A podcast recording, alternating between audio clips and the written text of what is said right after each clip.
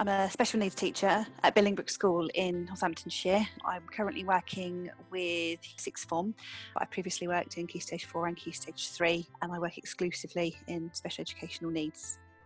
I was diagnosed only three, just over three years ago, so when I was 41. So I didn't know about it as a child. So it was all very, very new to me. I actually didn't realise why I wasn't coping with my life, and that was why I never got to the point where I could sort of stick at anything or anybody would want to keep me anywhere because I was too flighty, not consistent at all, um, very capable but not able to apply myself for any length of time. It was only after being diagnosed that I started to understand that and therefore learn to manage myself. My eldest daughter has Asperger's, and that was diagnosed when she was eight. They picked up that she also had ADHD, and I resisted it but that was my first um, real exposure to ADHD. I didn't believe in the condition particularly. Not I didn't believe in it, but I didn't believe that Vicky had it. I didn't know that. I didn't really know that girls got it. I didn't think that it was part of Vicky's issues at all. So I resisted that, and I was proved wrong. The day she started taking medication was her life changed. Sorry, I a bit emotional about that because it's very difficult, but that's, that's the way it is. I mean, you know, I feel like I let her down by not acknowledging it sooner because um, then her life changed and she's now 25 and doing very well. So, yeah, it's, it's come right. I had Vicky when I was very young, and when I was 21, I sort of pulled myself together enough to get myself onto a degree course. All things considered, I'm quite proud of the fact that I managed to get a degree, even though it was only a 2 2 and I was capable of more. I still think I did all right considering I was single parent and I, did, I had undiagnosed ADHD. My early jobs were everything from waitressing to shop work to working in offices. I had lots and lots of jobs during my time as a, student, um, and it meant I could be somewhere for a period of time, learn something new, do what I had to do, and come away again, and then go into the next job. And therefore, I was always working, but I was always changing environment, and that worked really, really well for me when I was doing my degree. So that worked well. But prior to that, yeah, I mean, I, I would be working in a, a bar or um, in an office somewhere, and I, it was supposed to be a permanent job, and it'd be gone within six weeks, and never really knew why. Um, I never really understood what it was I wasn't managing to do that uh, upset other people. But I really struggle to do things that I find boring or pointless. Now, of course, I can because I understand that that's my Achilles heel. I'm like I have to sell my everything to myself, that's not an excuse, but that's the way it is. And, and that's the biggest, biggest fall down with ADHD is we just can't do what we don't see as being important or urgent or interesting. If it's none of those three things, we are really going to struggle to do it. I was working as a HLTA in a special school, another one in, in Northamptonshire. And I sat down with my head teacher. There were things I could see around me that I just felt needed to be better, could be better. But I wasn't in a position to make those changes. And she sort of having had lots and lots of these conversations, just said, Jannine, you you need to go and do your teacher training. You need to go and do your teacher training. You need to do your teacher training. And she really, really pushed me. Um, and I was really struggling because I I didn't feel like I was capable of it. I knew I was capable of it, but I didn't know I would be able to do it. And then she said to me, in the end, you need to go get yourself assessed for ASD and ADHD because I think that is your barrier to doing this. I sat down with my GP and he said, okay. Um, first of all, I wasn't expecting him to take me seriously, so I got very emotional. And he said, between you and your boss, you probably know more than I do. So I'll make that referral. And we went from there. And because I was about to start my PGCE, my case was pushed forward. And actually, I was um, diagnosed within four months. The process of diagnosis, diagnosis is usually a lot longer than that there's a lot of rigorous testing.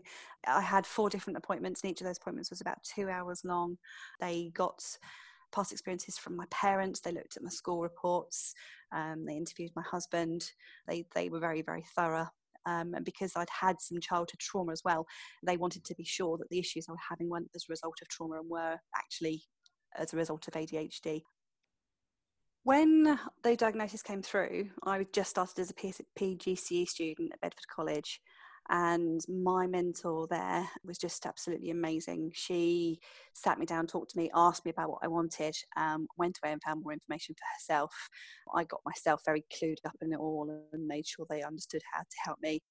The concessions I had where I could have extensions without having to ask, and I was allowed to leave the room if I needed to, but I never did. And for the first time in my life, I never used an extension. I, I always had for, throughout my academic career i've always lived on extension so when i did my master's degree in performing arts i lived in my extension zone. I hate to admit that, but I did. Um, and then when I was in PGCE, it was the first time I was really, really thriving because obviously I, I, was I'd started to take medication, so I literally just it changed me. Um, and I had these accommodations, this acceptance, and this growing understanding of myself.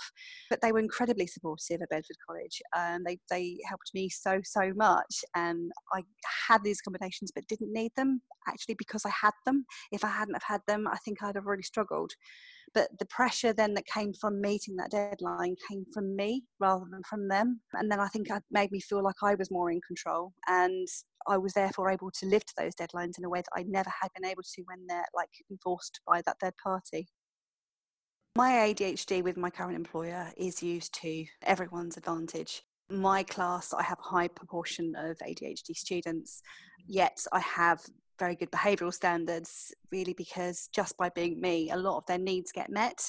And that's sort of like an invisible thing that I can't even really understand what it is I'm doing.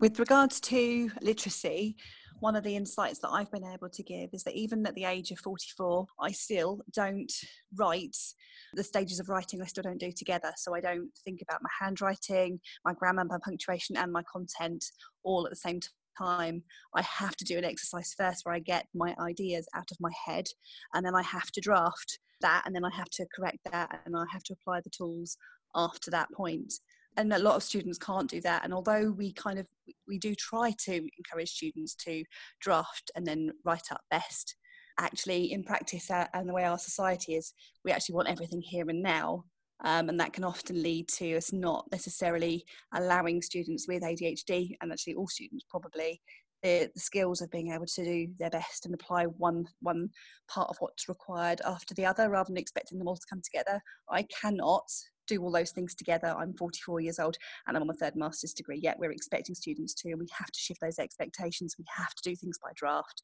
We have to slow things down if we want our students to go deep and actually actually get into the work and get the best out of them.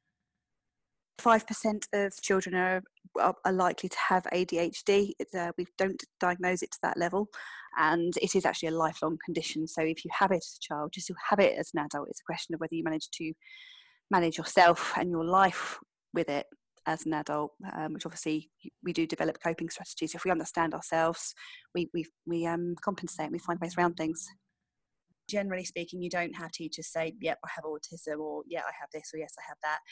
Um, and I look around me and, and I recognize special needs in people, but you don't often have people who are open about it. We do have support staff that talk about their dyslexia, for example.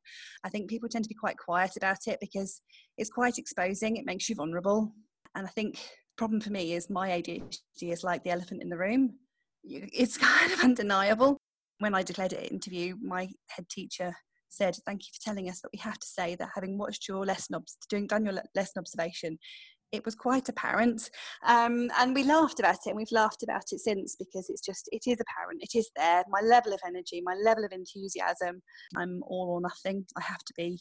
I have to give it my everything, and it can be quite exhausting. And my employer has obviously learned to, to manage that with me and to help me to pace myself so I don't get exhausted. But um, I, I love what I do, and I wouldn't be able to do it if I didn't yeah, I want to train as an educational psychologist and I want to specialise in ADHD. And I'm on that road, and that it, that will happen. Um, as I say, I already go out and deliver training on this. I, I've invested myself quite heavily in making sure that I understand it both subjectively and objectively. I want to be a leading authority on ADHD in the UK. For more podcasts, blogs, and articles, please visit the Society for Education and Training's website at set.et foundation.co.uk.